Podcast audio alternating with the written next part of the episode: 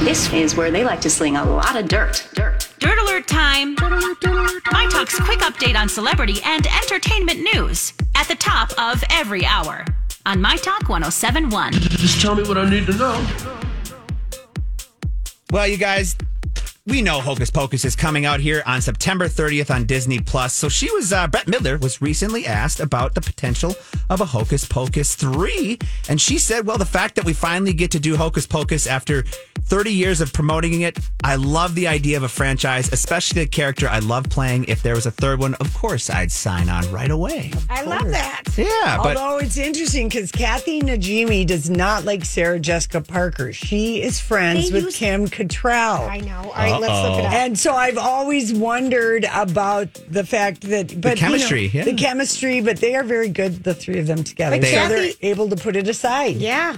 Yeah, there you go. Yeah. Very cool. And this one is cool because we've been talking a lot about the Queen lately, and I really like how Meghan Markle and Kate Middleton paid tribute to Queen Elizabeth during her London service with some really special jewelry, you guys. Meghan wore a pair of pearl and diamond drop earrings originally gifted to her by the Queen. I wonder how big the Queen's jewelry box is. Oh, you guys should see these. They're gorgeous. And they were gifted to her when they were together in June of 2018. But then Kate wore a diamond and pearl leaf brooch that the Queen famously wore with her yellow polka dotted dress in Seoul of '99. I mean, it's huge. It's gorgeous. It's beautiful. It's just kind of a cool way that both Meghan and Kate paid for pearls. They expected them to be wearing traditionally and veils. There you go. At the funerals. There you go. And this one is kind of cool here, you guys. Rolling Stone has ranked The Miseducation of Lauryn Hill as the best album by a rapper of all time. Wow, that's very cool. I totally have the CD still. That was an amazing CD. I loved that CD. I only know the one song. You remember that thing, this one? Yes. The whole album is so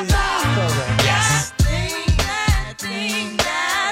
Well, I'm not going to argue with Rolling Stone on that one. Yeah, congratulations to Lauryn Hill. Again, The Miseducation of Lauryn Hill has been named the best album by a rapper of all time. That is really cool. That's your MyTalk Dirt Alert for this hour. For more entertainment news, download the MyTalk app, or you guys can go to MyTalk1071.com.